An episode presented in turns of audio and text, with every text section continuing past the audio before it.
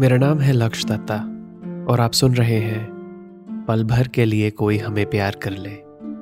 Only on the Red F M podcast network यह है season two episode five एक हो गए हम और तुम।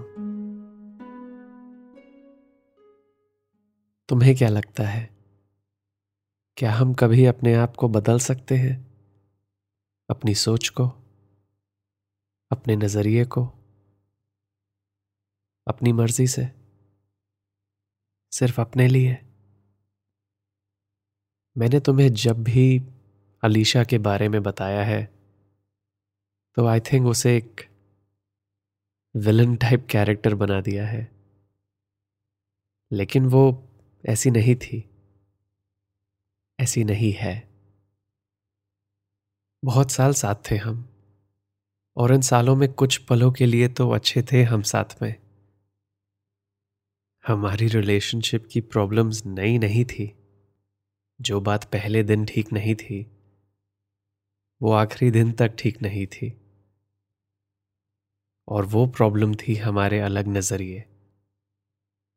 हम दोनों इतने साल एक दूसरे को एक दूसरे का नज़रिया समझाते रह गए।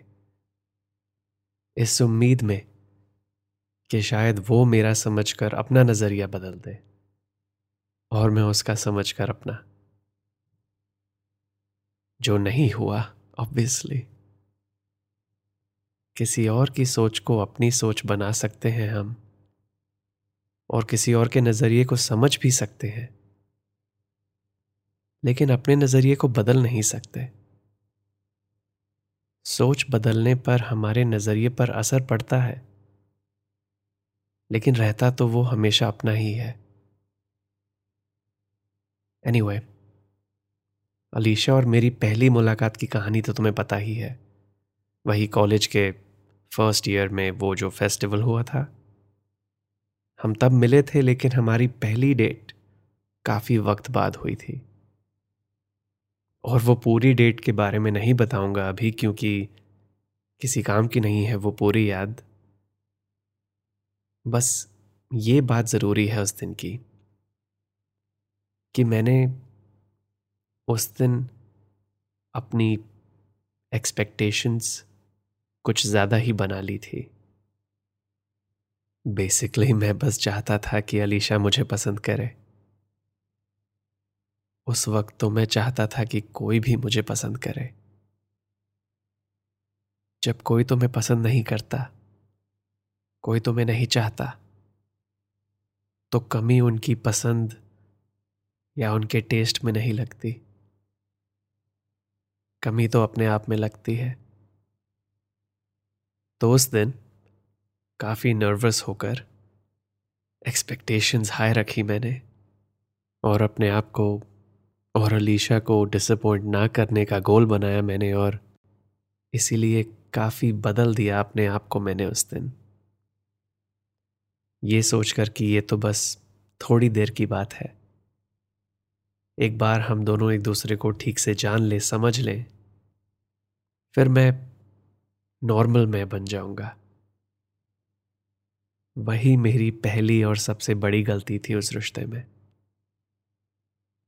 पहले दिन से ही मैं मैं नहीं था। मैं वो था जो मुझे लगता था अलीशा को पसंद आएगा। एक्सपेक्टेशंस उम्मीदें इनसे पीछा नहीं छूटा मेरा। काम भी बहुत आती हैं और काफ़ी मुश्किलों में भी डालती हैं। पिछले हफ़्ते उस रात जब मैं नैना के साथ पार्टी में था, तब काफ़ी रोमांटिक मूड था। चांदनी रात, बारिश, एक खाली गार्डन में हम एक छोटे से कबाना में अकेले बैठे थे और बियर भी पी रहे थे। और इस पिछले एक हफ़्ते में मेरे दिमाग में एक डाउट पैदा हो गया कि वो रात नॉर्मल नहीं थी। शायद एक ही बार होना था ये सब। शायद वो रात एक तोहफा थी। दोबारा नहीं मिलेगी।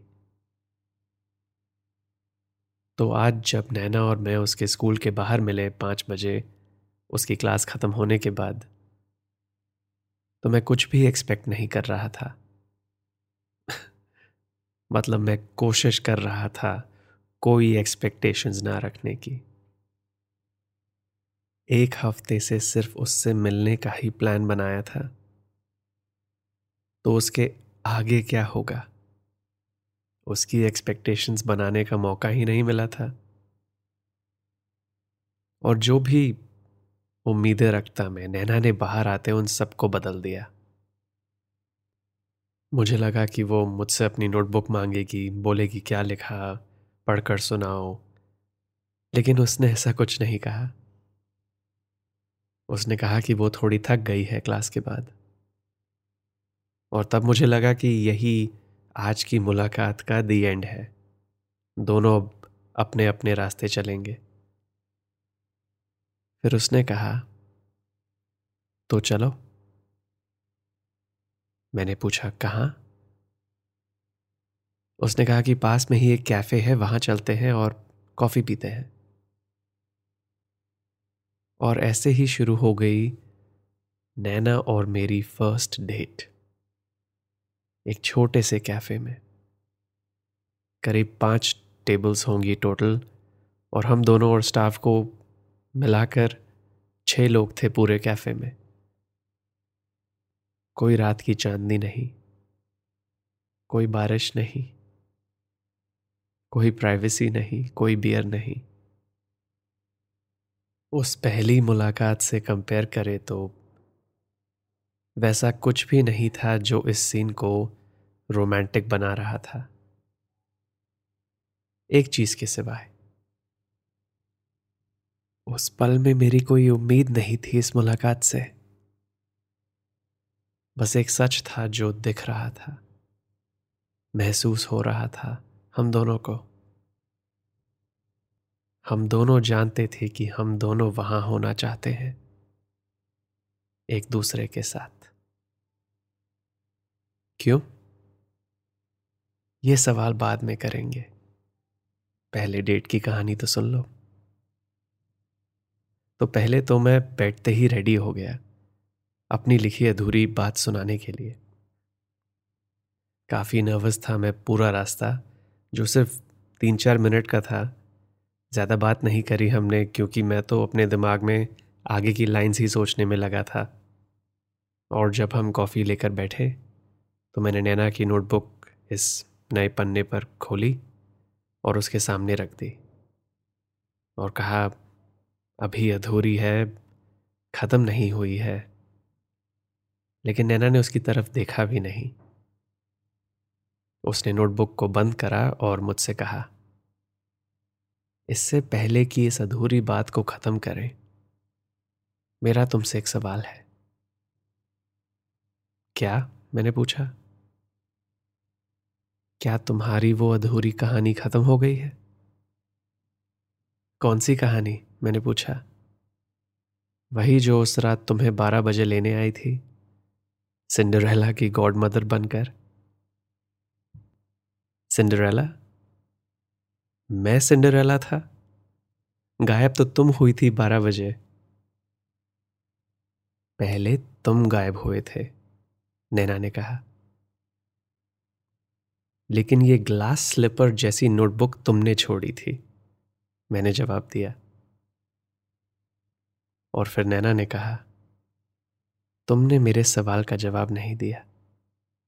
क्या वो कहानी खत्म है? मैं जानना चाहता था कि वो कैसे जानती थी मेरी और अलीशा की कोई कहानी थी कि नहीं। कि उसकी इंट्यूशन अच्छी थी या मैं ही हूँ जो इन चीज़ों को नहीं देख पाता, समझ पाता। मैं ये भी जानना चाहता था कि वो ये क्यों जानना चाहती थी। लेकिन उस वक्त मैंने कुछ और ही पूछ लिया उससे। क्या तुम इसीलिए गायब हो गई थी? मेरा सवाल सुनकर नैना चुप हो गई। बस बैठी रही अपनी चेयर पर मुझसे नज़रें मिलाकर।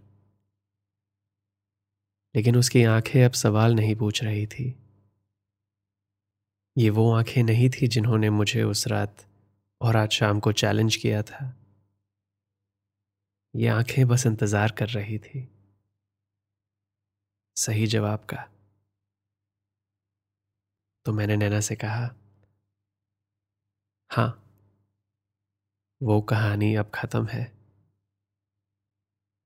मेरी बात सुनकर नैना का एक्सप्रेशन बदल गया और वो कुछ देर और मुझे घूरती रही। और क्योंकि ये पहली बार नहीं था जब वो ऐसे मेरी आँखों में कुछ ढूंढ रही थी, मैं समझ गया कि वो देख रही है कि मैं सच कह रहा हूँ कि नहीं।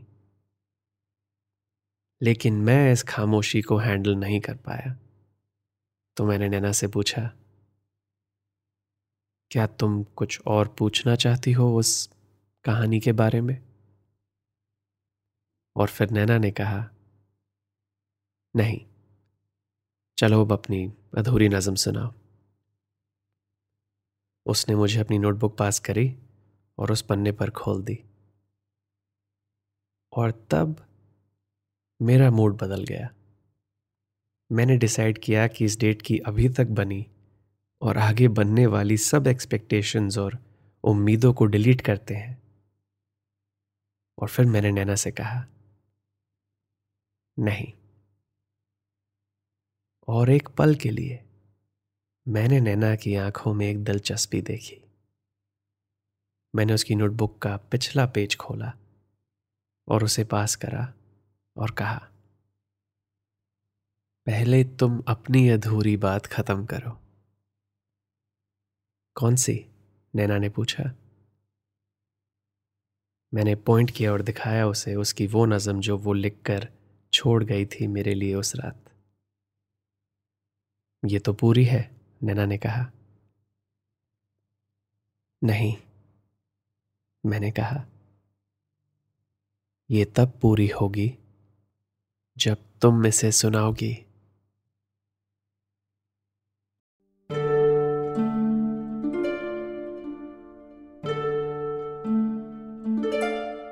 मेरा नाम है लक्ष दत्ता शो का नाम है पल भर के लिए कोई हमें प्यार कर ले, जिसे आप कभी भी कहीं भी सुन सकते हैं, रेड एफ़ इंडिया की ऐप पर या अपनी पसंदीदा पॉडकास्ट ऐप पर।